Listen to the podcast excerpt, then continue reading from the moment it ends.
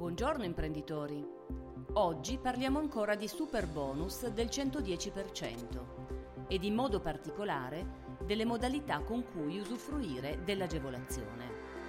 Come detto nei precedenti podcast, è possibile accedere all'agevolazione fiscale del 110% o direttamente in dichiarazione dei redditi oppure tramite sconto in fattura o cessione del credito. Per poter usufruire dello sconto in fattura o cessione del credito è necessario comunicare preventivamente questa scelta.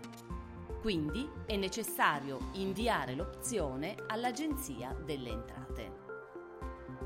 Ora vediamo come e quindi con quali modalità viene comunicata l'opzione. L'opzione viene comunicata all'Agenzia delle Entrate tramite uno specifico modello da inviare telematicamente. Il mancato invio della comunicazione di opzione non permette di usufruire del bonus attraverso sconto in fattura o cessione del credito. Chi esercita l'opzione? L'opzione l'esercita il beneficiario, oppure, se si tratta di interventi relativi a parti comuni di condomini, la esercita l'amministratore del condominio. Quando si può esercitare? Dal 15 ottobre prossimo. Da questa data scatta la possibilità di presentare la comunicazione di opzione. E dentro che data bisogna inviarla?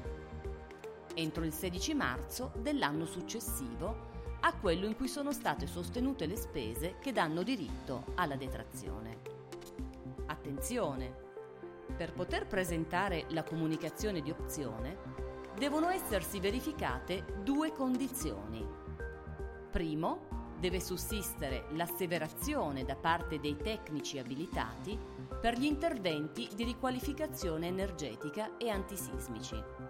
Quindi l'architetto o ingegnere o geometra che segue il lavoro deve rilasciare l'asseverazione.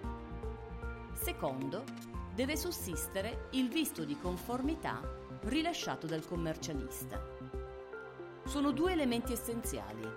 In assenza di questi non è possibile presentare la comunicazione di opzione.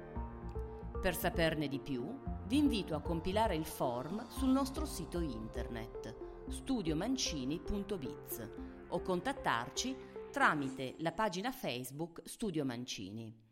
Per rimanere aggiornato, iscriviti al nostro canale Telegram, Il Commercialista. Non perdere i prossimi podcast ogni lunedì mattina. Sono Rita Mancini, dottore commercialista, revisore e mediatore.